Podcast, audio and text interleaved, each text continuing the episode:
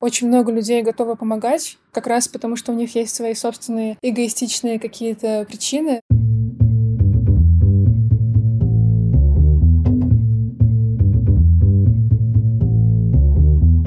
Привет, я Юра Геев, и это 91 выпуск подкаста Make Sense. Вместе с гостями подкаста мы говорим о том, что играет важную роль при создании и развитии продуктов. Люди, идеи, деньги, инструменты и практики – и сегодня мои собеседники Алина Вербенчук и Ольга Ковях. Мы поговорим о том, как искать работу продукт-менеджером за рубежом в компаниях Funk и о том, какие навыки для этого нужны. Обсудим самоходность и овнершип, как они влияют на карьеру и как их развивать. И еще поговорим о менторах. Как понять, что тебе нужен ментор, как его найти и как разобраться, что именно он тебе подходит. Подкаст выходит при поддержке Product Sense – конференции по менеджменту продуктов. Следующая конференция пройдет в сентябре 2020 года. Алина, Оля, привет. Привет. Привет, Юра. Расскажите про себя немного, пожалуйста. Ну, Алина, начинай ты.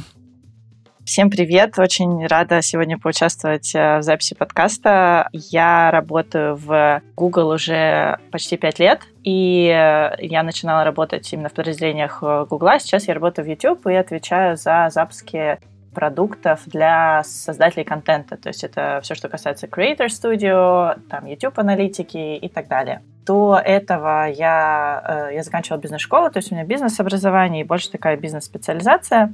И еще, что самое, наверное, важное, да, и по теме сегодняшнего разговора, это то, что в 2018 году я основала проект Вербицетра, который э, именно нацелен на то, чтобы помогать людям устраиваться, собственно, в топовой зарубежной компании и находить работу своей мечты, как продуктом, так и инженером, так и, собственно, бизнес-специалистом. Вот, наверное, это кратко обо мне. Классно. Оля, Всем привет, меня зовут Оля. Я уже работаю менеджером продукта около 9 лет.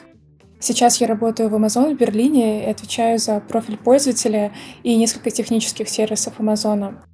До этого я работала в трех странах, в Германии, Штатах и России. В России я начала свою карьеру с Яндекса. Я работала в команде браузера. Мы запускали браузер с нуля. Это было очень классное время. А также я работала в Иве, занималась рекомендациями, поиском Потом я работала в Берлине в EdTech индустрии, занималась э, запуском э, различных технических продуктов, которые помогают показывать э, рекламу в интернете.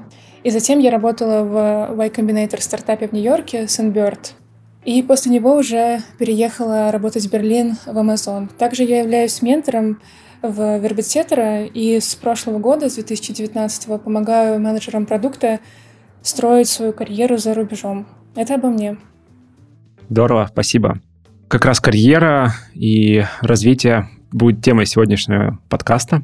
Поэтому мне хотелось бы начать с такого э, важного вопроса, как э, самоходность. Она часто упоминается в вакансиях, вообще в разговорах. Э, по сути, да, это... Ну, кстати, что, что вы понимаете под самоходностью?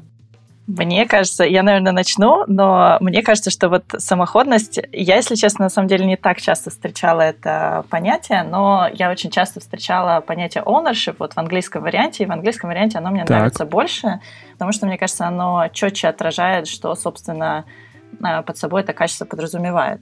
И если вот кратко сказать, то мне кажется, что это 50 на 50. То есть есть люди, у которых есть врожденный такой ownership или самоходность, да, которые, ну, сами по себе склонны брать ответственность, склонны там, не знаю, предлагать э, какие-то идеи или быть просто лидерами процесса, но у меня есть уверенность, что это качество можно развить, и у нас с Олей довольно много кейсов, когда мы видели, как человек меняется даже в процессе менторинга с того момента, как он к нам приходит и как он от нас выходит. Мне кажется, что это связано с э, многими сторонами вообще развития человека, как может быть где-то личностно-психологической, да, где ему какие-то свои нужно преодолеть, может быть, внутренние барьеры, но и с профессиональной во многом. То есть это тоже где-то 50 на 50, на мой взгляд. Да, это интересный поинт. И, кстати, к вопросу э, развития этого качества. Как часто вообще оно либо есть, либо его нет – или бывают люди, у которых просто это изнутри прет, и они готовы брать на себя ответственность, они готовы, я не знаю, ну вот тот самый ownership, да, соотносить себя с продуктом, считать его в какой-то степени своим, поэтому чувствовать необходимость что-то делать. Так, э, собственно, как понять, что вообще это есть у тебя ownership, есть ли у тебя самоходность? Может быть, Оля, расскажешь ты? Да, у меня здесь есть парочка примеров. Например, когда я пришла работать в Amazon, в Амазоне понятие ownership, оно очень сильное, да, это ключевое, такое, ключевое качество каждого сотрудника. И, например, когда ты делаешь какую-то работу, если ты можешь э, сказать, что эту работу сделаю я, да, взять на себя эту ответственность, то это значит, что у тебя есть ownership. Э, например, если человек сидит и размышляет о том, что вот эта часть э, продукта работает плохо, но он является разработчиком, и по идее он не должен отвечать за эту часть продукта.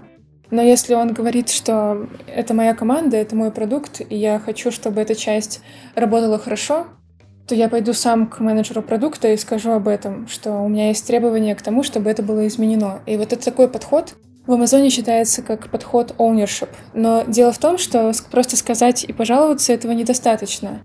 Ownership в том, чтобы вне зависимости от любых обстоятельств довести это до конца. Кажется, что ну, ownership, самоходность э, очевидно важное качество, но почему люди, которые ищут работу, про него не задумываются? Или, может быть, они ну, не придают ему достаточно значения, даже не пытаются понять, есть ли у них это качество?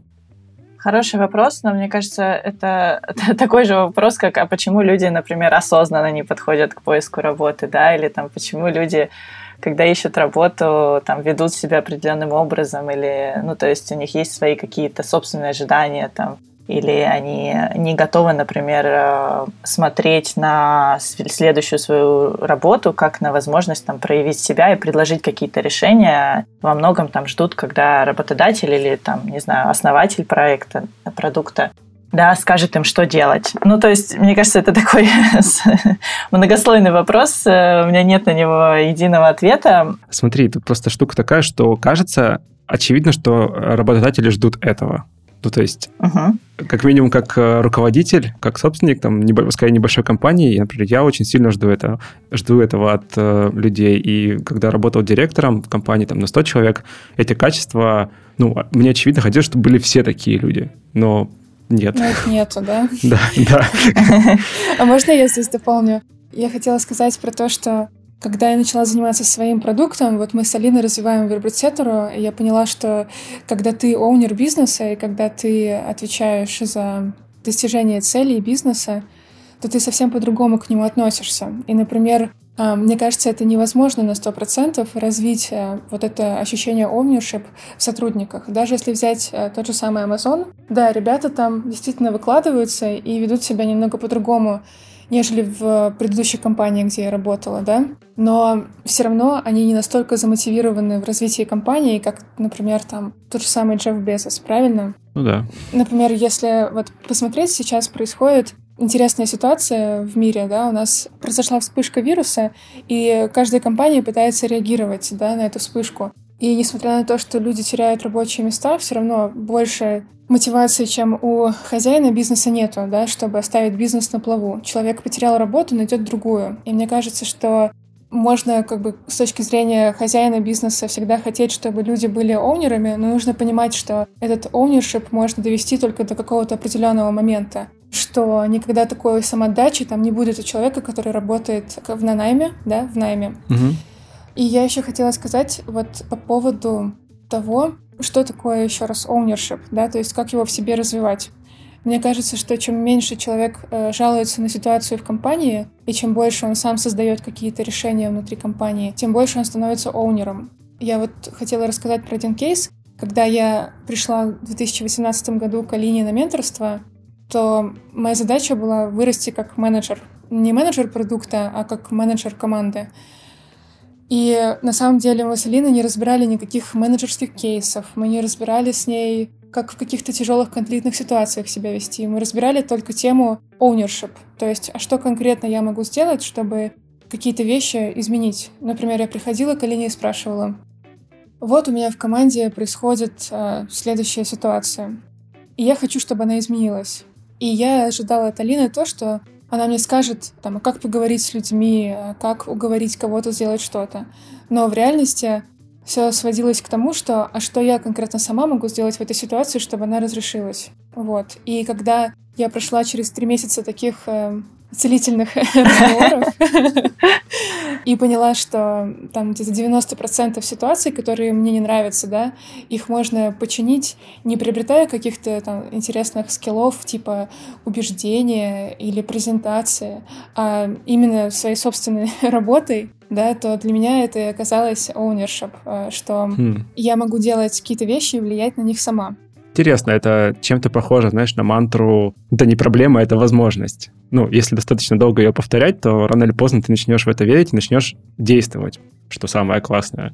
Да, и на самом деле так и есть, потому что когда ты приходишь в компанию, и там, например, налажены все процессы, все летает, э, ты думаешь, блин, как классно, я многому научусь. Но в реальности потом если ты хочешь после такой классной компании перейти в Amazon, то у тебя не будет ни одного кейса, который ты можешь рассказать на интервью. Потому что Amazon спрашивает очень такие сложные конфликтные кейсы на интервью, где ты можешь показать, как ты компанию из э, такой трясины да, вывел в плюс. Хм. То есть они ждут от тебя именно таких ярких, крутых кейсов. Не так, что, ну, я поговорил с ребятами, и мы поменяли процесс а, например, что у тебя была демотивация команды, ребята очень медленно работали, были какие-то конфликты, а ты взял и поменял эту ситуацию к лучшему, и ты понимаешь прекрасно, что вот именно то, что ты сказал. У тебя есть проблема, ты ее решаешь, и благодаря прохождению через эту проблему ты становишься лучшим профессионалом. Интересно. Ну, да и есть тот самый ownership, потому что взял ситуацию в руки, а не отпустил ее Окей. Да, да. Я бы здесь, наверное, добавила, вот если структурировать для больших компаний и для небольшого, да, там, бизнеса или стартапа, то, конечно, ownership в них, э, вот в этих двух ситуациях будет совершенно разный. И я здесь согласна с Олей про то, что все равно, как бы ты не был там замотивирован в найме и как бы ты не хотел, ну, то есть в любой там большой компании все равно у тебя будет такой немножко ограниченный ownership, потому что, да, условно, ты не Джефф Безос, ты не основатель, и до какой-то степени как бы ты не можешь решить все. И в большой компании типа там, ну вот Фанк, вот эти все компании типа Google, Amazon, Facebook и прочее, угу. добавляется очень много внутренних сложностей, кроссфункциональных сложностей и связей где тебе нужно это все держать в голове и всех, э, вот условно, всех менеджить. И вот это и есть самое сложное, потому что, условно, у тебя там есть бизнес-подразделение, у тебя есть инженеры, у тебя есть, там, у тебя есть маркетинг, legal и прочие-прочие команды. И вот когда тебе всех надо менеджить, и все как бы получается под твоим таким ownership, вот это очень сложно. Но это, собственно, и похоже на там работу, например, э, не знаю, CEO стартапа, да, или там основателя, когда тебе нужно команду собрать, и все надо держать в голове и всех как бы оунить. Но от ownership, от твоего, как бы, от вот этой инициативы большой компании сильно зависит твое карьерное продвижение. Поэтому быть оунером или там просто развивать вот эту так называемую самоходность имеет смысл, да, с той точки зрения, что это для тебя как бы имеет прямую выгоду, да, ты станешь там лучше, не знаю, поднимешься на новый уровень грейд, э, получишь повышение по зарплате и так далее. Что касается вот небольших э, стартапов и даже не то, что небольших стартапов, а, наверное, предпринимательства, то есть то, что даже я сейчас вижу, есть такая фраза, она немного жесткая, что Открыть Америку хочет только капитан корабля, все остальные хотят поскорее домой. Вот. Очень хорошо, да. Да, то есть как бы пока вот ты вот в эти туфли или там в эти сапоги э, основателя или там CEO или, не знаю, фаундера или еще кого не влезешь, или пока вот это не будет твой основной проект, ты это не прочувствуешь, что такое настоящий ownership. Причем отличается эта позиция, да, когда ты основатель или когда ты полностью owner, тебе бежать и жаловаться не кому, да, то есть ты не можешь пойти там как бы тебе не на кого переложить ответственность, потому что, да. да, нет вот, условно, у тебя нет плохих сотрудников, да, это ты, значит, плохой руководитель, потому что ты, собственно, их нанимал, и тогда тебе надо было их как-то... То есть у тебя есть какие-то ожидания, что, например, они придут с э, такой крутой инициативой, они сейчас тут мне все поменяют, а получается, что, ну, нет, и тебе надо это либо в них развивать, либо как-то менять свой найм, либо там искать каких-то людей, то есть вот, например, я очень люблю, когда я смотрю, с кем бы я хотела в команде поработать и вообще кого там нанять, не знаю, с кем вообще будет классно дальше работать, это вот прямо инициатива, мотивация идет чуть ли не первым пунктом. вне зависимости там от опыта, что человек до этого делал, ну, безусловно, там умение быстро обучаться, но вот это очень сложно развивать. То есть, да, есть такие люди, у которых как бы это, ну вот возвращаясь, наверное, к первому пункту, да, что это можно развить, но есть люди, у которых это не развивается, и у них просто как бы, наверное, где-то на психологическом уровне есть немного такое состояние, ну, если не назвать это там жертвы, то как бы состояние, что, э, может быть, ребенка... Беспомощности. Да, беспомощности, что как бы все там условно, все должны прийти и что-то дать, то вот с такой позиции, конечно, ownership ну, практически невозможно развить. И это, кстати, классно на интервью выяснять. Э, очень хорошо выясняется это во всяких вот поведенческих вопросах. Э, не зря там есть даже целые исследования, почему, например, ну, тот же Google или, ну, я не знаю про все компании, но поведенческие вопросы занимают определенную долю в процессе вот интервью, потому что... в каком-то смысле сценарный, типа, в каком как бы ты себя повел или да, как ты повел да, себя? Да, да, да. То есть там есть да. два типа mm-hmm. вопросов. Гипотетические, типа, как бы ты себя повел в ситуации, когда твоя команда демотивирована, да? Mm. И есть э, ситуативные, типа, расскажи ситуацию, когда ты не знаю, когда тебе нужно было убедить э, незамотивированного, например, члена команды, что-нибудь такое. Остаться на выходные поработать.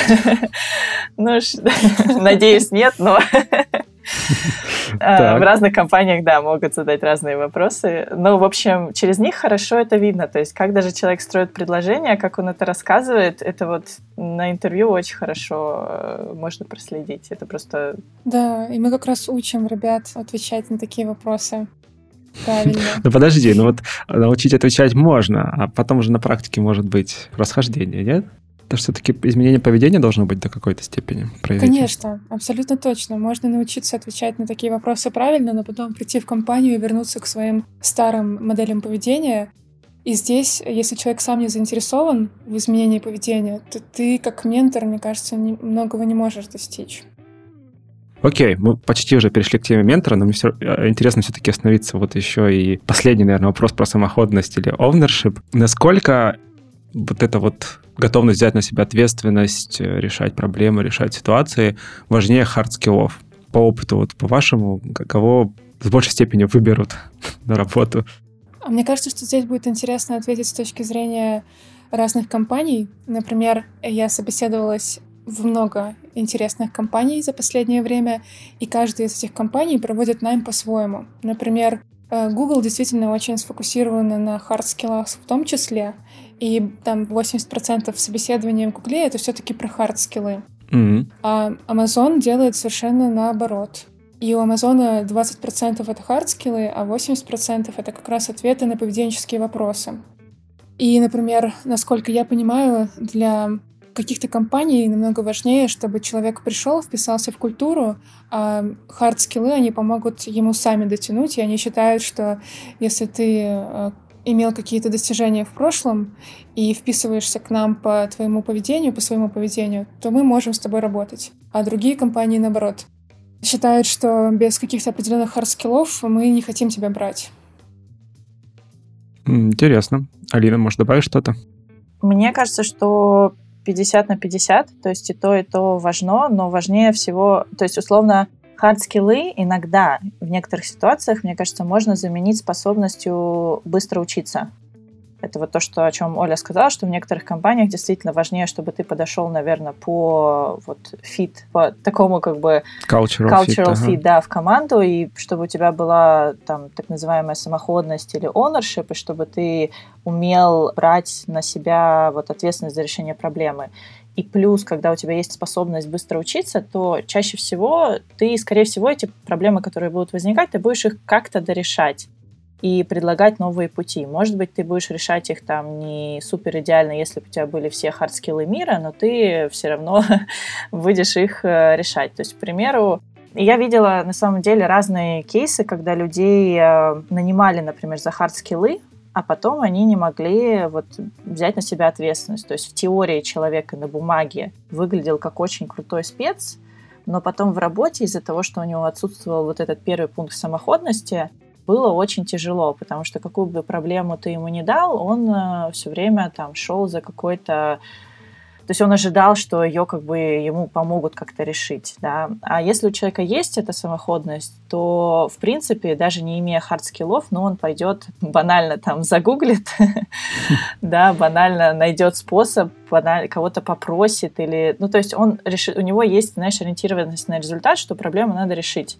Каким способом он это сделает, это уже другой вопрос. Поэтому мне кажется, что это в равной степени как бы важные вещи, особенно ну, на разных, может быть, этапах э, роста компании это можно воспринимать по-разному. То есть, может быть, как раз на самом начальном этапе, мне кажется, оунеры... Ну, как бы, на самом деле сложно, да, вот что... Сложно сказать какой-то единый рецепт дать, что, чего сейчас в компании не хватает? Вам нужны реально хард-скиллы, как бы, чтобы кто-то пришел и со своей экспертизой вам все это показал, рассказал, больше такой эксперт? Или вам больше нужен такой управленец, который все это выстроит? В идеале, как бы, у вас должны быть оба таких человека в команде, чтобы один мог экспертизой поддерживать, второй там мог это с человеческой точки зрения выстраивать все.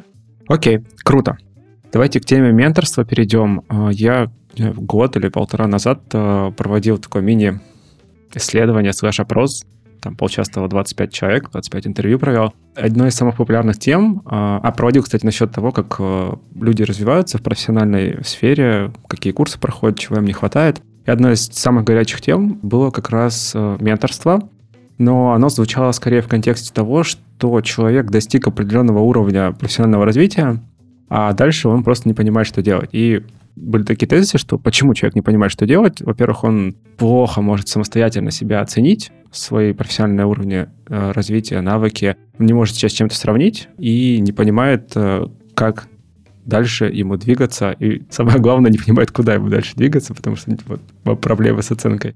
Короче, запрос на менторство был, но интересный момент, что люди совершенно не понимают, с чего начать, они не понимают, кто эти люди, они не знают, как вообще можно выбрать такого человека и кому можно доверять. Поэтому, собственно, вопрос, каким должен быть ментор, который может человеку профессионально помочь продвинуться вперед в карьере. Хороший вопрос. Предлагаю рассказать Алине. Она умеет очень большой опыт менторства. Больше, чем я. На самом деле, мне кажется, что здесь сложно дать какую-то единую оценку. Начать надо с того, что вот этот вот скажем так, рынок или вообще понятие ментора оно настолько расплывчатое, и сколько э, определений я этому не слышала. У многих людей определение свое совершенно особенное, поэтому здесь, наверное, буду рассказывать так, как мы хотим это строить и как это мы видим, угу. да, что ментор это все-таки человек, ну вот, по крайней мере, у нас это человек, с которым ты выстраиваешь как бы определенные отношения, договорные в каком-то смысле, да, и это все-таки время человека, поэтому у нас это проходит на коммерческой основе. Есть менторство, которое, ну, если, например, там внутри компании, да, люди, например, это делают совершенно, ну, то есть на, на другой основе, просто как бы как проводят какие-то сессии в каком-то своем режиме, и это тоже имеет место быть, и это тоже нормальный вариант. Просто это вот, если переходить к, там, к теме про то, как это устроено в больших компаниях, есть тоже целые менторские программы, можно выстроить там, программу того, как например, синьоры менторят джуниоров и так далее. То есть это каждый, в принципе, может сделать. Мы сейчас говорим именно вот про менторство, которое вне, наверное, вашей компании. И вот человек э, потерян, ну или не то, что потерян, у него есть запрос, что он хочет развиваться дальше, не знает, куда ему дальше двигаться. Какой должен быть ментор? Опять же, здесь нет единого какого-то чек-листа, зависит от того, что человек хочет в себе как бы прокачать. Но получается, что там, ну вот где-то в 80% случаев это что-то, что связано с какими-то поведенческими э, характеристиками и там какой-то, да, есть процент, который просто нужно вот либо хардскиллы прокачивать, либо, например, стратегию прокачивать, ее сложно прокачивать, вот это вот мышление, как бы критическое мышление, независимое мышление, его очень сложно в человеке тоже воспитывать, это такая задача довольно фундаментальная. Поэтому здесь вопрос, э, под каким как бы углом человеку нужно расти, да, и дальше вы смотрите, какого как бы ментора вы хотите себе выбрать.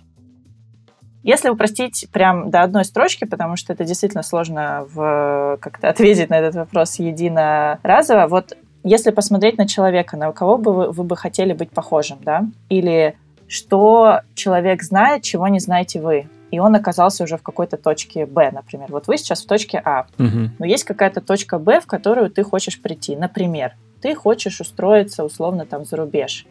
И вот в эту точку ты хочешь прийти, соответственно, ищи человека, который этот путь уже прошел. Скорее всего, он сможет стать э, потенциально, может быть, твоим ментором. Дальше ты смотришь, окей, вот есть у меня пять людей знакомых, которые сделали вот этот вот шаг.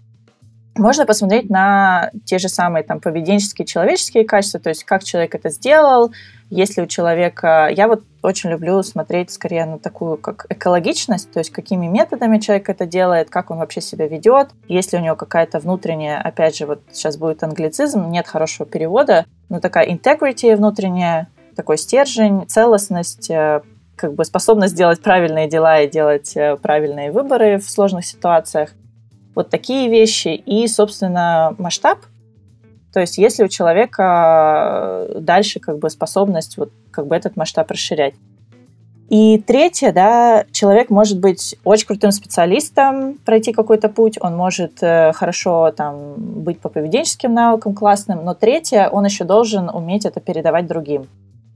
То есть не у всех людей, это вот как с преподавателями или там, с, не знаю, с, с теми, кто тренирует, да, не знаю, спортсменов, например, э, спортивные тренеры там, да, он может быть сам быть крутым спецом, но не уметь это передавать. Вот эту штуку, наверное, только по фидбэку можно выяснить у других каких-то людей, окей, а ты там с ним работал, не работал, можешь ли ты его порекомендовать и так далее. То есть это такой тоже процесс. Вот, это, наверное, скорее как э, такой фреймворк я сейчас разложила на самом деле спонтанно, как, как бы я, наверное, подходила к выбору ментора.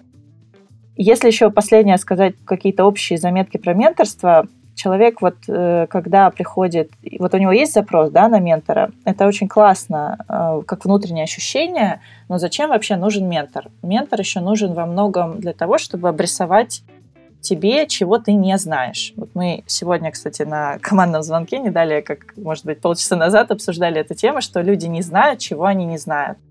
Да, это хороший момент. Угу. И то есть они как бы... Я думаю, что мне нужно прокачать хардскиллы да, или там Оля приводила пример, я думаю, что мне надо пойти вот с кем-то определенным образом поговорить.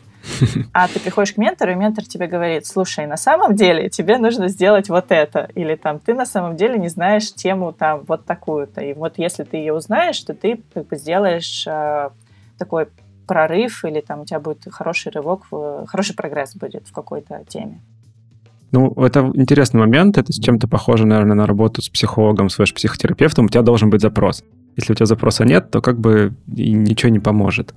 Но запрос, он может быть не до конца осознаваемый. И вот пока ты рассказывал про менторов, у меня в голове промелькнула мысль, что это одновременно как раз напоминает работу с психологом, работу, не знаю, с условным бизнес-коучем, с трекером и вот ментором. Какая граница между всем этим? То есть все-таки это профессиональное только развитие? Юра, вот можно я здесь добавлю? Как раз к твоему вопросу и к вопросу, который вот Алина сейчас э, осветила. Я хотела сказать то, что люди, которые выросли, например, на своем месте работы и не знают, что делать дальше. Что обычно такие ребята, если они приходят к ментору, ничего как бы хорошего не складывается. Как раз потому что если ты сам не знаешь, чем ты хочешь заниматься, да, и как ты хочешь расти, то ментор тебе не может помочь. И вот, например, у меня, как у ментора, есть такие кейсы, когда приходят ребята очень недовольные там своей текущей позицией, там, своей текущей работой, и которые, может быть, вообще хотят уйти из продукт-менеджмента. И они приходят с запросом, чтобы ментор решил как раз вот эти какие-то негативные установки.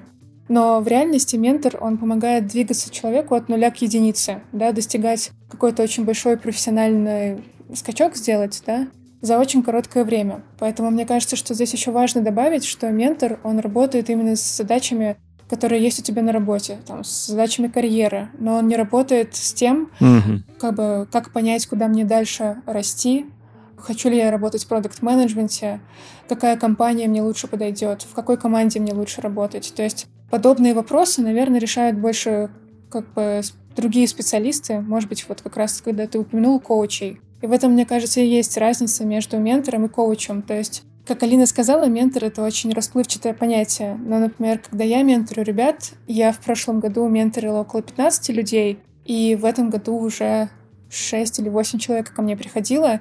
И самые лучшие менторские отношения складываются, и самые лучшие результаты получаются, когда человек понимает, с чем он приходит, с какой целью, да. И, например, в начале каждой работы с э, менти, мы так называем ребят, которые приходят к нам mm-hmm. в качестве учеников, мы ставим обязательно цель. То есть, что мы хотим э, проверить через три месяца, достиг человек или нет. И эта цель всегда должна быть измеримой. То есть, например, если ты хочешь через три месяца устроиться на работу, то у тебя должно быть как минимум столько-то интервью полученных и такие-то готовые материалы, да, которые ты можешь предоставить э, будущему работодателю как свое портфолио. И над этим мы работаем. Если ты хочешь устроиться на CPO, то тоже у нас есть определенные цели, как мы трекаем готовность к подобным ролям. И мне кажется, в этом основная как бы цель менторства — помогать ребятам достигать результатов. А если, например, у них есть какие-то вопросы с э, тем, в каком направлении им развиваться, продукт менеджмент или уходить из индустрии, то это уже не про менторство, а про коучинг. Может быть, Алина mm-hmm. добавит здесь э, со своей точки зрения. Я здесь прям полностью согласна. Скорее, если говорить про нас, то мы такие очень очень-очень ориентированные на результат менторы. То есть для нас э, вот наша такая метрика, наверное, потому что у нас тоже есть метрики, и наша метрика — это, собственно, достигнутые цели. И там одна из наших метрик — это либо полученные оферы, либо, например, там у человека, там, не знаю, промоушен, ну, то есть какое-то продвижение, какой-то прогресс, и это очень часто происходит постфактум, месяца там через, не знаю, через 3-6 после того, как он с нами поработал это очень интересно наблюдать, что как бы изменения, вот ты как бы что-то перестраиваешь в голове человека сейчас, а происходит вот какое-то, оно потом материализуется месяцев через 3-6, вот где-то так. Короче говоря, если да, если возвращаться к теме про чем кто отличается, ментор, вот именно мы конкретно нацелены на результат, коуч, психолог-психотерапевт, это все больше про вот э, выяснение может быть, каких-то блоков или более такую фундаментальную работу именно с э, психологической, мне кажется, точки зрения, мы все-таки больше про профессиональное развитие. Но я честно скажу, что эти части, они очень часто взаимосвязаны, то есть одно сильно зависит от другого, и некоторые вопросы реально очень сложно разрешить, если человек еще параллельно какую-то там внутреннюю работу над собой не не проводит или не выходит, там, условно, не готов вырастать, да, выходить в какое-то такое взрослое, адекватное, знаешь, состояние, это очень сложно сделать, чтобы у него был какой-то прогресс без его собственной внутренней работы. Угу. Я пытаюсь понять, э, что человеку действительно интересно делать в рамках одной профессии. То есть, например, ко мне приходит человек с запросом найти там работу в Фейсбуке, Амазоне, Google. А я спрашиваю, а что конкретно он внутри этой компании хочет делать, и у него нету каких-то собственных предпочтений. И мне кажется, что это немножко не про достижение результата, это больше уже про предпочтение человека, но вот фокусировка на том, что тебе действительно нравится и хочется делать, помогает достигать и профессиональных целей в том числе. Хороший поинт. Как раз вот э, интересно. В России одинаково, кажется, по крайней мере, одинаково плохо развита, что культура работы психологом, слэш психотерапевтом, что как раз менторство, наставничество. Оно пушится компаниями, которые смотрят на Запад, видят, что там это активно используется и пытаются применять у себя. Ну и как раз вот интересно, насколько глубоко вообще вплетена культура менторства, немножко подробнее, как она устроена вот в больших компаниях, типа Fang, Facebook, Amazon.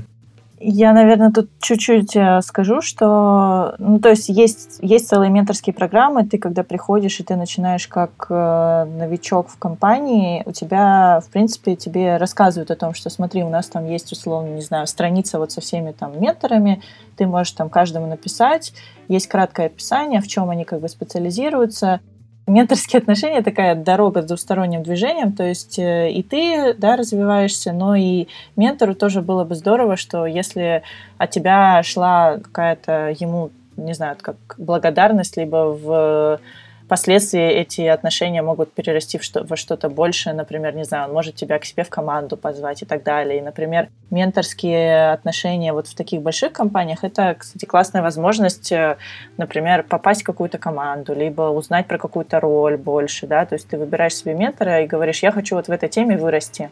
И он тебе рассказывает, а как это устроено, и постепенно, если вы видите, что у вас происходит такой совпадения, да, каких-то, может быть, э, профессиональных там целей, то, может быть, вы можете и поработать в будущем. Есть эта культура, есть э, понимание, что там определенным, например, даже есть менторские программы для определенных групп людей, там, не знаю, есть э, менторские программы, там, не знаю, для, ну, условно, там, не то что иммигрантов, но там экспатов или девушек, да, в IT или еще что-то. То есть, ну, как бы есть разные, как бы, куча всяких э, программ, поэтому, да, этим вопросом вообще занимаются более, мне кажется, основательно. Mm-hmm. Я могу да. сказать про свой опыт.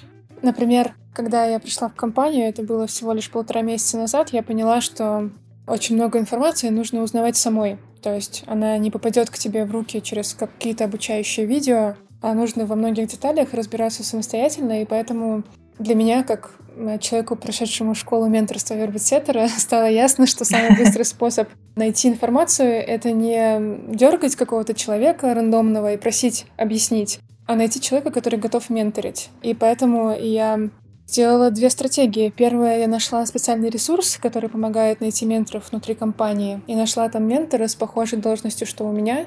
И договорилась с ним о сессии звонков регулярных.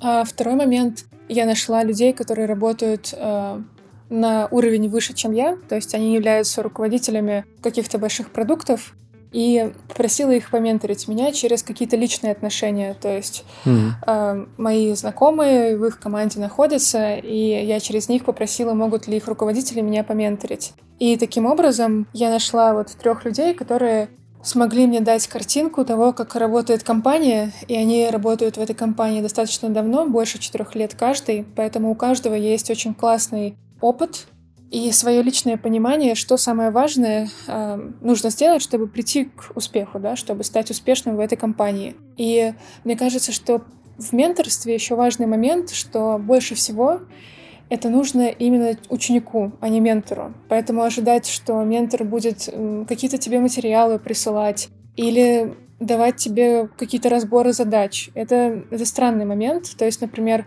когда я прихожу к менторам, я всегда отношусь к ним с большим уважением, я подготавливаю заранее agend у, список тем, которые я хочу разобрать. Я всегда не просто говорю title ы этих тем, а говорю, на какие конкретные вопросы у меня нет личных ответов, и я хочу, чтобы они мне помогли с этими вопросами разобраться. Также я рассказываю про какие-то свои э, достижения, да, потому что любому ментору тоже нужна мотивация работать с человеком. Ему хочется видеть, что происходит прогресс. И, например, таким образом вот с помощью этих ребят, которые меня менторят, я очень сильно убыстрила свой прогресс в анбординге в компании. Как я это поняла, в Амазоне, как в любой другой большой компании, одновременно в компанию приходит много людей, да, и когда я приходила на свой первый день, я познакомилась с другими продуктами и поддерживаю с ними отношения, и понимаю, что там вот я уже месяц провела в компании, я уже пишу стратегию, да, и провожу квартальный отчет для своего отдела. А ребята еще разбираются там с тем, как что работает, какие э, сервисы. И это была моя личная цель, да, убыстрить анбординг. А, но, например, у человека может быть другая цель в менторстве. То есть Здесь, наверное, я хотела сказать, э, что ты приходишь со своей личной целью, просишь ментора помочь с какими-то конкретными вопросами, и не обязательно, что этот ментор должен быть в каком-то, э, не знаю, специальной там тулзе, которая говорит, что вот у нас есть список менторов. Потому что в больших компаниях очень много людей готовы помогать, как раз потому, что у них есть свои собственные эгоистичные какие-то причины, например, забрать какого-то талантливого человека к себе, да, или поставить себе галочку, что я променторил вот такое-то количество людей и с помощью этого там получить свой промоушен, к примеру. Говорю прямо. Слушай, ну это интересно, это как раз тоже про ту же самоходность или ownership, но ownership над своим профессиональным развитием, да, то есть ты проявляешь, у тебя есть цель, ты находишь средства и просто действуешь. Круто. Кстати, вот про цели и про средства интересно дальше поговорить, про поиск работы за рубежом. Допустим, кто-то решил устроиться на работу в одну из этих вот больших, классных, модных компаний. Вообще с чего начать? Ну, тут мы уже обсудили, кстати, что важно понимать не только в какую компанию, но еще и желательно понять, над чем именно ты хочешь работать. Что еще? Ой, это такая большая тема. Но если, если ты уже определился, да, с, например, с компанией, или то, что ты хочешь э, вот именно попасть в эту, в одну из этих больших компаний, это как бы, мне кажется, уже шаг, наверное, один или два, а там еще есть шаг ноль, да, тебе нужно определиться, что ты действительно туда хочешь, какие цели ты этим хочешь закрыть. То есть, приведу пример, у многих людей вот есть просто желание попасть в эти компании, чтобы получить заветную галочку, что они там поработали. То есть во многом им не всегда интересно работать над этими продуктами, им не всегда интересно там заниматься какой-то темой, но вот им хочется, да, пройти вот этот отбор и, что называется, поставить какую-то, как получить какой-то значок на грудь, что я там одобрен, не знаю, условно, да. фангом, да. И вот с этими целями мы, кстати, тоже на менторстве разбираемся, потому что потом иногда оказывается, что человеку не это надо было, что ему, да, нужно признание, но как бы оно, он может его получить каким-то другим путем, короче, быстрее, нежели чем через там 11 интервью с компаниями фанга. Если вы, например, уже оказались на шаге там один, и вы определились, что да, это мне точно нужно, то есть целая, ну вот мы конкретно с Мети как раз э, такими стратегиями и занимаемся. Как нам туда попасть? И зависит, конечно, от того места, где человек сейчас находится. Но предположим, да, что вы уже находитесь на том месте, где у вас, а, хороший английский, б, хороший опыт, вы работали с релевантными продуктами, и вы готовы как бы что называется, вот рваться за рубеж или рваться в эти топовые компании. Составьте себе условно такой roadmap, небольшую как стратегию. Окей, вот у меня есть примерно, там, отметьте какое-то количество времени, условно, там, 6 месяцев, да. Далее составьте буквально, ну, как воронку из вакансий, да, куда я могу подаваться, куда я хочу, где у меня есть рефералы, и это то, как мы начинаем работать, да, кто мне может э, куда помочь попасть. И э, очень много внимания уделите CV, Оля, наверное, сейчас, мне кажется, еще дополнит об этом. И э, параллельно начинайте, собственно, проработку интервью, кейсов, мок интервью, берите интервью с теми, кто уже находится в компании, не только с теми, кто, как бы, на ваш взгляд, может помочь под э, просто продуктовое интервью. Берите каких-то специфичных людей, которые знают, как вот именно в эту компанию попасть. Вот, и, собственно, начинайте подаваться. Вот, Оля, у тебя есть что дополнить? Потому что это такая масштабная тема. Да, я могу рассказать про ребят, вот, с которыми я работаю, что я им всегда советую. И я всегда советую прощупывать почву, потому что, например, когда я подавалась в DeepMind, да, там было описание вакансии на 4, по-моему, страницы программ-менеджера. И было не совсем понятно, на что конкретно нужно сделать акцент в своем резюме, да, в своем cover letter, чтобы попасть э, туда хотя бы на первый отбор. И что я сделала? Я нашла людей, которые уже работали внутри компании, и узнала, какой профиль им нужен. В зависимости от этой информации я немножко переделала свое CV, чтобы оно больше показывало мой опыт с точки зрения того, что интересно компании. И таким образом я получила собеседование в DeepMind. И это стратегия, которая работает для любой компании. Многие думают, что достаточно написать хорошее CV и податься. Мало кто думает, что нужно подаваться через рекомендации, и еще меньше людей думают, что даже через рекомендации не совсем эффективно подаваться, нужно искать всегда контакты внутри компании и узнавать, что именно нужно работодателю, и как твой личный профиль, твой прошлый опыт и твоя текущая экспертиза могут работодателю помочь закрыть какие-то таски, да, которые нужно сейчас делать, какие-то цели. И когда ко мне приходят э, ученики, они спрашивают, ну как мне просто так на LinkedIn вот написать человеку и спросить, кого вы там ищете? Uh, нет, если просто так написать на LinkedIn, то никто не ответит, и поэтому очень важно строить отношения. Например, я учу ребят э, добавляться на LinkedIn и не с там, с самого низкого старта, да, не с холодного старта писать людям какие-то вопросы, а просто завязывать какие-то сети контактов, да, и делать это даже не через LinkedIn, а через своих личных знакомых, потому что кто-то уехал там в Лондон, да, и либо есть в Лондоне Алина. Она может представить тебя какому-то списку людей. Этот список людей тебе может представить дальше. Это такой достаточно длительный процесс, но именно такой процесс помогает найти очень хорошую работу, которая будет э, человеку интересна и где он действительно может пройти. Почему? такой сложный процесс нужно делать, когда ты ищешь работу за рубежом, потому что ты конкурируешь с ребятами, которые, например, э, раньше работали в Google, Amazon, Facebook, да, например, есть какие-нибудь классные стартапы, где все хотят работать, и в эти стартапы также подаются ребята с какими-то звездными компаниями в своем послужном списке. Или, например, если ты собеседуешься в то же самое Google, Amazon, Facebook, ты конкурируешь с ребятами, которые там выпустились э, с MBA из топовых университетов. Например, Amazon очень э, стандартизированно харит ребят из э, MBA Беркли, Инсиады, достаточно топовые места, и с ними тяжело конкурировать, поэтому нужно находить какие-то обходные пути. И когда у тебя нет опыта работы за рубежом, а есть опыт работы в России, то важно именно находить такие обходные пути, чтобы рассказать, какой ты классный. По поводу резюме, вот э, ремарку тоже сделаю, что э, мне очень часто пишут ребята и просят порекомендовать там в компанию, в которой я работала.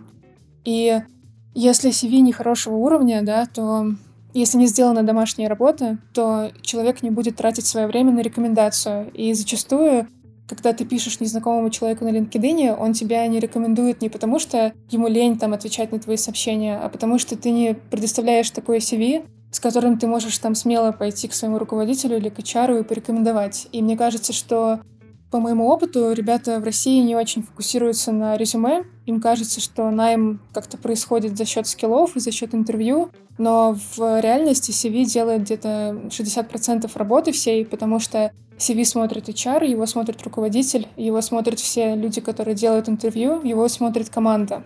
И, например, у тебя, как у претендента, есть только максимум там 6 часов, да, когда ты в офис приходишь и рассказываешь про себя. А решение принимается не за это время, оно принимается еще неделю после, когда люди смотрят CV разных кандидатов и принимают э, решение, кого из них брать на основе интервью и на основе CV. И поэтому, когда человек составляет CV, нужно знать вообще, какие требования у компании. То есть, например, Amazon, он очень сфокусирован на leadership principles. И нужно прочитать эти leadership principles, понять, о чем они, и отобразить кейсы из вашего прошлого опыта, которые иллюстрируют эти leadership principles у себя в CV. И если этого не сделать, то резюме не будет рассматриваться Амазоном. Это такие вот правила в компании. И если ты хочешь там работать, приходится им следовать. Это интересно. Ну, то есть э, как раз хотел уточнить, э, насколько важно CV, там, резюме. И получается, о чем стоит подумать, как минимум, да, это о своем резюме, о желательно рекомендации, и, по сути, третье — это применить тот самый продуктовый подход и понять, а что же, какую проблему хотят решить, решить компания, размещая это резюме, нанимая этого человека. То есть именно предоставить в каком-то смысле инструменты, свои навыки, свои знания для решения этой проблемы. Ничего не забыл? Нет, все так. Мне нравится аналогия с продуктовым подходом.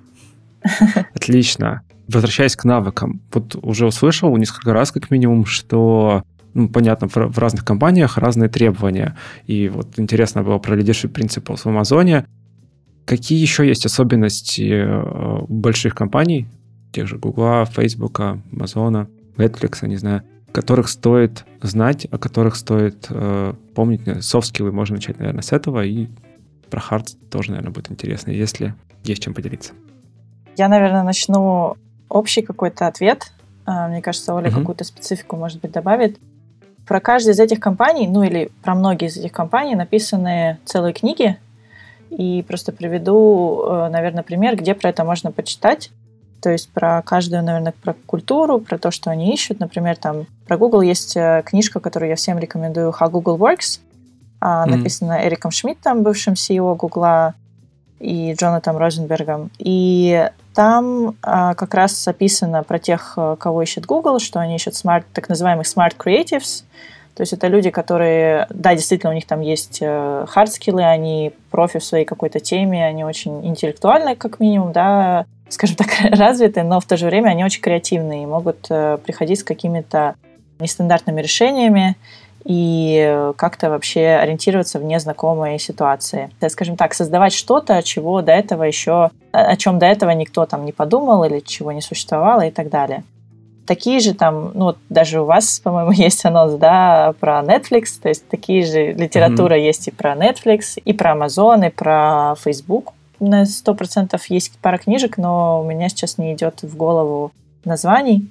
Но там точно есть э, как бы описание того, что ищет конкретная компания. Они все ищут разное, потому что... Ну, то есть это профиль, ты говоришь про профиль человека именно, да? То есть его отношение к работе, его какие-то лидерские качества. Да, вот его это... там лидерские качества, mm-hmm. в том числе какие-то хард-скиллы. То есть вот, например, мы поговорили про отношение продукт-менеджера, да, инженеров, например. Ну вот в Гугле очень серьезное к этому отношение, в том плане, что все продукты проходят интервью, в которое включает в себя technical, э, то есть техническую часть, включая там алгоритмы какие-то и так далее. То есть, mm-hmm. чтобы... И это прям даже в той же книжке написано, и это вы можете почитать много в каких-то там статьях или гайдах о том, как проходить интервью о том, что человек, который разговаривает там с инженером, с разработкой, он должен быть технически сам э, понимать очень глубоко, что там происходит. То есть это скорее, ну, такая особенность, например, там, Гугла про хард-скиллы. Но в то же время, мне кажется, софт-скиллы нужны везде, просто зависит от того, как бы куда, как они там оформлены и так далее в тот же там Google э, есть такое качество, да, которое смотрится на собеседованиях, которое называется как googliness. Хм. Смешным словом оно называется, не все понимают, о чем это. Ну, то есть, одним словом, мне кажется, это тоже тяжело описать, но если вот, ну, например, это можно в книжке почитать, и если на самом деле вы там с пятью людьми, например, из какой-то компании поговорите, мне кажется, вы заметите у них какие-то общие черты. Мне, по крайней мере, сейчас уже, так как много народу как-то проходит через нас, да, через менторское такое комьюнити, мне вот становится потихоньку уже видно, что как бы каждая компания смотрит и почему она каких-то конкретных людей нанимает. Это очень интересно. Да, я соглашусь. Я хотела рассказать еще про скиллы для продукт-менеджеров. Да, отлично. Потому что я как раз, когда искала работу, собеседовалась с большим количеством компаний и изучала эту тему, что каждой компании интересно. И я расскажу про те скиллы, которые важны для всех компаний. Алина правильно сказала, что много компаний предъявляют свои какие-то личные да, требования. Но что важно для продукт-менеджера, чтобы устроиться в хорошую компанию за рубежом, это умение мыслить стратегически, то есть э, уметь э, строить какой-то план на один, на три года для продукта и обосновывать, почему именно такой план, а не другой, и обосновывать всегда с э, такой серьезной аналитической базой. Потом это дизайн мышления, умение создавать продуктовый дизайн с точки зрения потребностей пользователей. Все зарубежные компании, кроме, может быть, каких-то маленьких стартапов, всегда во главу э, своего продукта и своего бизнеса ставят пользователя, да? Они не думают скорее в первую очередь про монетизацию. Они считают, что ты создаешь что-то качественное для пользователя, которое закрывает его потребности большие дизайн ты имеешь в виду все-таки как проектирование какого-то опыта, а не именно дизайн-дизайн. Да, это так звучит, потому что в английском продукт дизайн это как раз проектирование. вот. Да, окей. Ага. А, да, поэтому здесь получилось э, небольшое недопонимание. А потом после продуктового как раз проектирования это знание продуктовых процессов, как строить продуктовый процесс, чтобы он приносил результат, это умение объяснять. То есть на любом интервью будут э, смотреть на то, как ты объясняешь что-то. Это поведенческие вопросы, и для некоторых компаний это еще технические навыки. И если говорить про технические навыки, то это понимание архитектуры системы. То есть, например, если ты работал над э, YouTube, вот Алина работает в YouTube, то могут спросить, а какая архитектура у YouTube, на верхнем mm. уровне. И продукт-менеджер в большинстве компаний должен уметь на такие вопросы отвечать. Круто если продукт менеджер в таком разбирается. Это одна из тем, кстати, которая периодически всплывает, необходимость технического бэкграунда у продукт менеджеров Действительно, видимо, от компании к компании будет зависеть. Отлично. Про поиск работы поговорили. И вот, наверное, завершающий такой вопрос, э, который тоже, наверное, очень интересен слушателям. Это про текущую ситуацию, в которой мы сейчас все дружно находимся. История, связанная с э, пандемией, связанная с карантинами и кризисом. Насколько она сейчас вообще отражается на возможностях поиска работы за рубежом? Хорошо, но я, наверное, начну с такого, как обычно, общего большого взгляда и большой картины.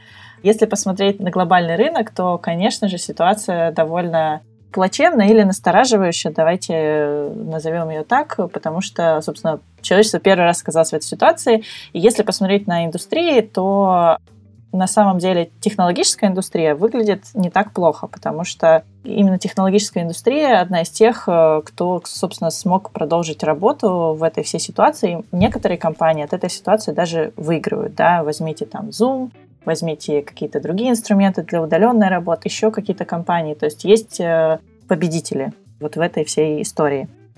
Далее, технологический сектор, он неоднороден э, сам по себе. То есть есть компании, которые выигрывают, но есть также и компании, которые сильно пострадают, особенно те, которые работают с пострадавшими секторами. Условно, там, туризм, ивент-менеджмент, какие-то офлайн э, любые рестораны, рестораны там, да. да. То есть, если посмотреть на сокращения, даже в западных компаниях, там, не знаю, Eventbrite уволил половину персонала, там, коворкинги, то есть, понятно. Я, кстати, сегодня нашел сайт, ага. Э, который трекает все увольнения со всех стартапов по всему миру. Потом могу добавить его в описание, там почти 25 тысяч человек сократили. Ну, именно по стартапам.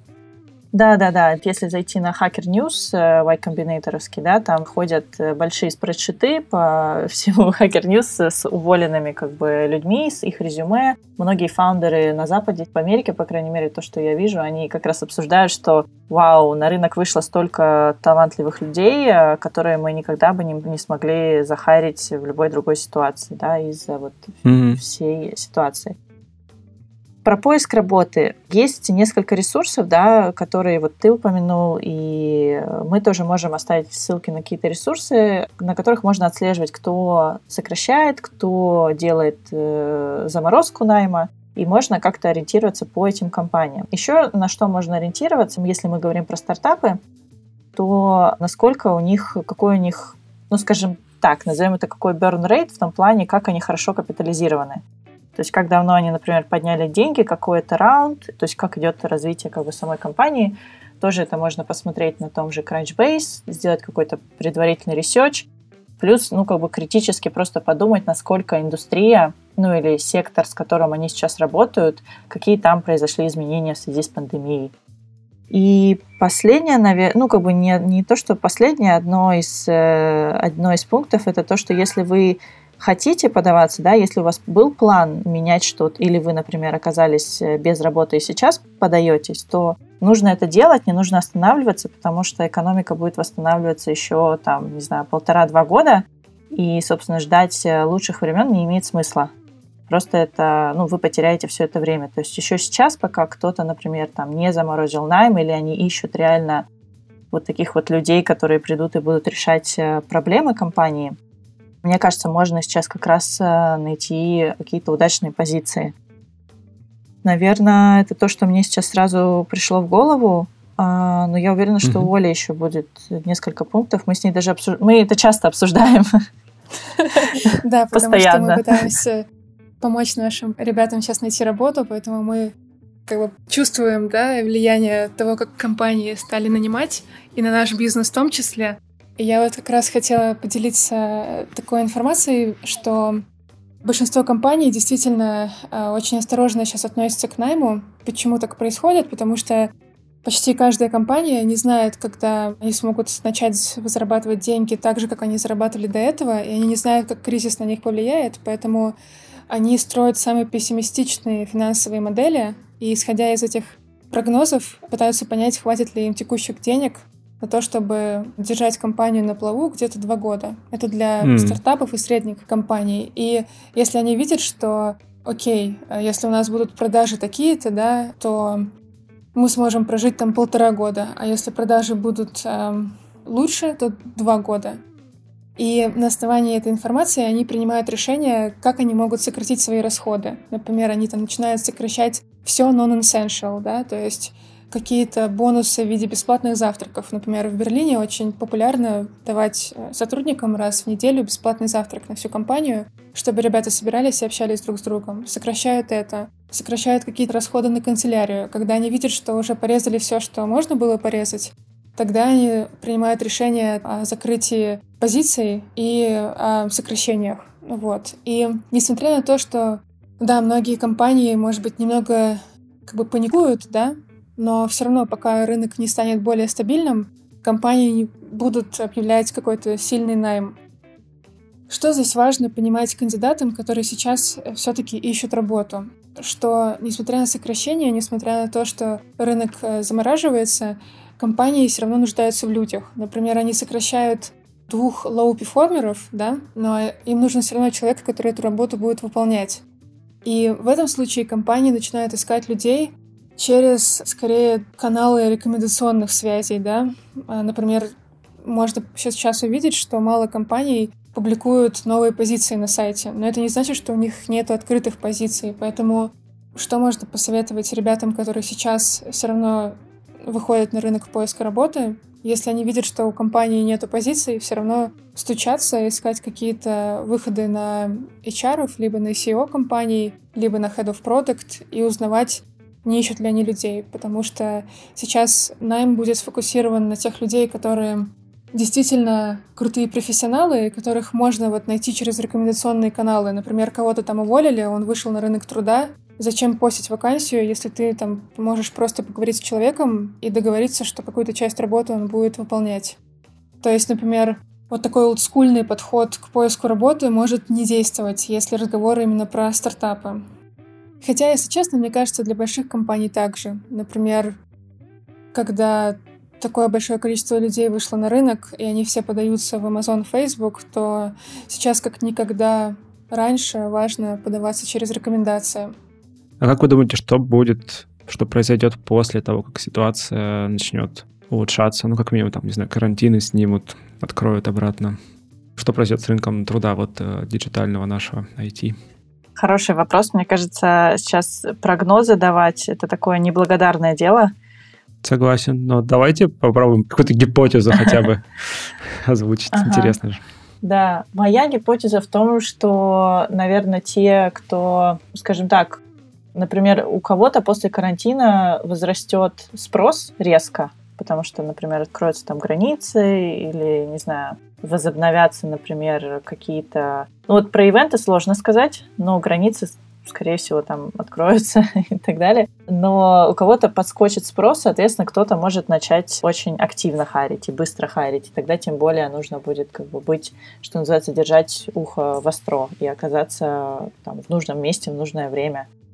Если честно, мне не кажется, что восстановление будет быстрым. Угу. Мне почему-то кажется, что мы будем вот в этой еще ситуации. То есть даже если сейчас откроются границы и люди начнут возвращаться к привычной жизни, то это будет а медленно, б все, что, по крайней мере, я читаю, вижу там про западное побережье США, даже про Великобританию, про любые планы, да, открытия как бы страны, это все равно открытие с учетом social distancing, как бы социальной вот этой вот э, дистанции. Это значит, что все равно как бы ситуация полностью не исправится. Там, и непонятно, когда мы вернемся там к масштабным, например, ивентам или непонятно... В офисы. В офисы, да, это все действительно сложно.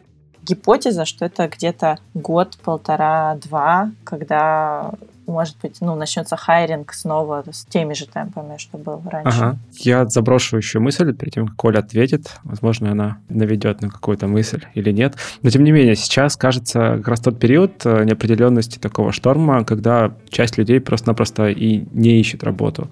И вот такая мысль, ну, мы даже раньше тоже обсуждали, созванивались, то, что сразу после карантина, ну или как минимум, когда начнется какое-то улучшение, куча людей, еще, ну, то есть еще больше людей просто выйдет на рынок, просто потому что они ждали, потому что у них там, я не знаю, им не хотелось там работать или что-то такое, но они это продолжали делать просто для того, чтобы безопасности быть. Что может быть в эту да, сторону? Я, я думаю, да. То есть у нас даже есть примеры, когда люди решили отложить поиск, потому что они не хотят рисковать и не хотят, например, выйти там в новую компанию, которая менее понятное будущее, нежели у, их, например, нынешней компании. Вполне mm возможно. Менее предсказуемое. Да, менее да. предсказуемое. Угу. Оль, есть у тебя что добавить? Да, я хотела рассказать про то, что а, вот это ощущение стабильности, оно призрачное, потому что кризис уже случился на самом деле, и очень большие потери произошли уже с точки зрения экономики. Например, очень сильно пострадала экономика США, да, там пандемия намного сильнее, чем, мне кажется, в любой точке мира сейчас. И, например, падение экономики Штатов будет очень сильно влиять там, на любую другую компанию.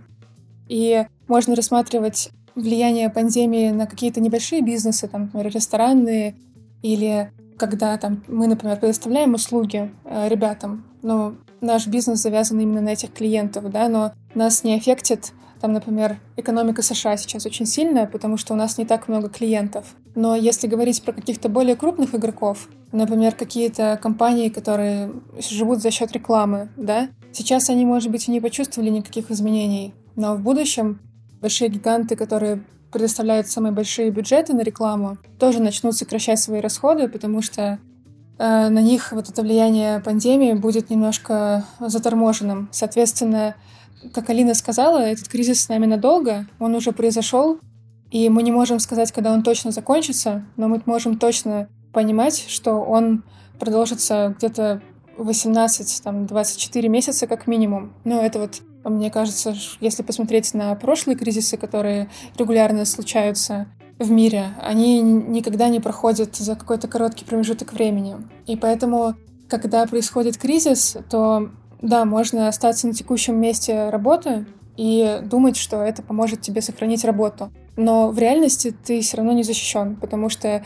кризис продолжается, и такие же сокращения могут начаться и в твоей компании, и тогда ты останешься без работы, да, без какой-то там безопасности. Поэтому мне кажется, что в этой ситуации есть такое какое-то психологическое ощущение, что вот я сейчас там полгодика подожду, пока не откроются снова школы, не заработают магазины, и тогда я подумаю, что все будет хорошо и начну искать работу.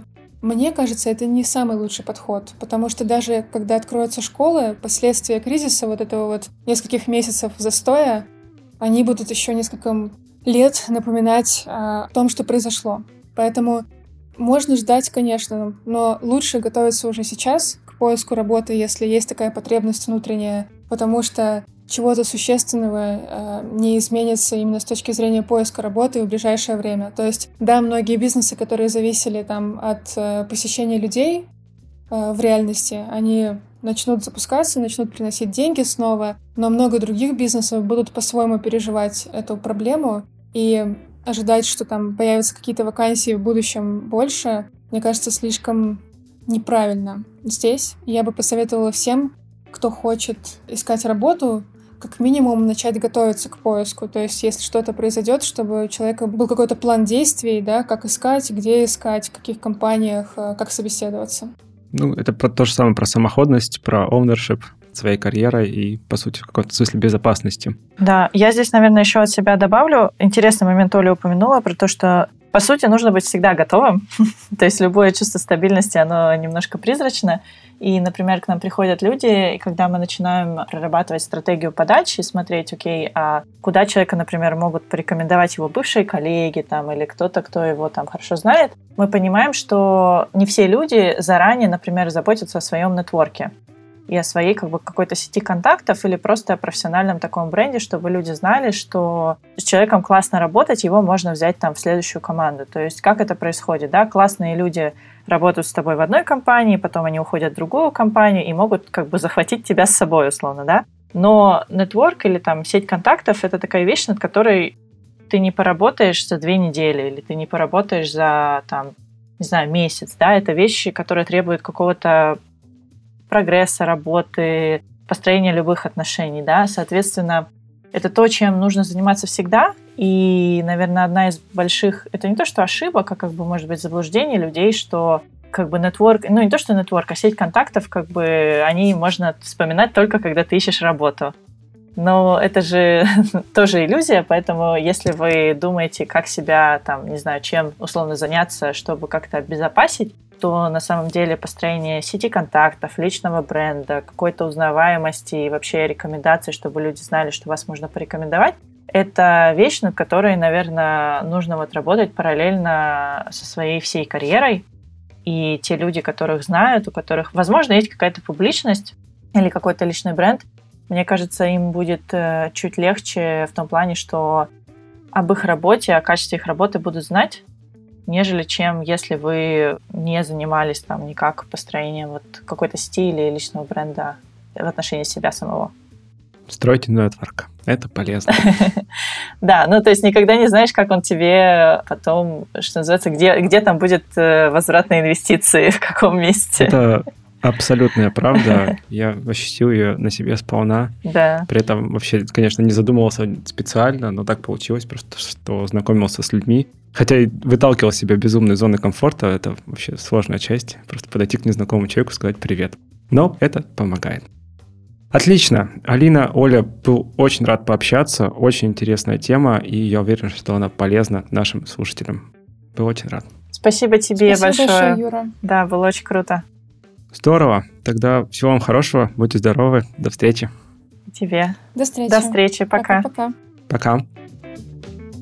Итак, в этом выпуске подкаста Make Sense вместе с Алиной Вербенчук и Ольгой Ковях мы поговорили о том, как искать работу продукт-менеджером за рубежом в компаниях Funk и о том, какие навыки для этого нужны.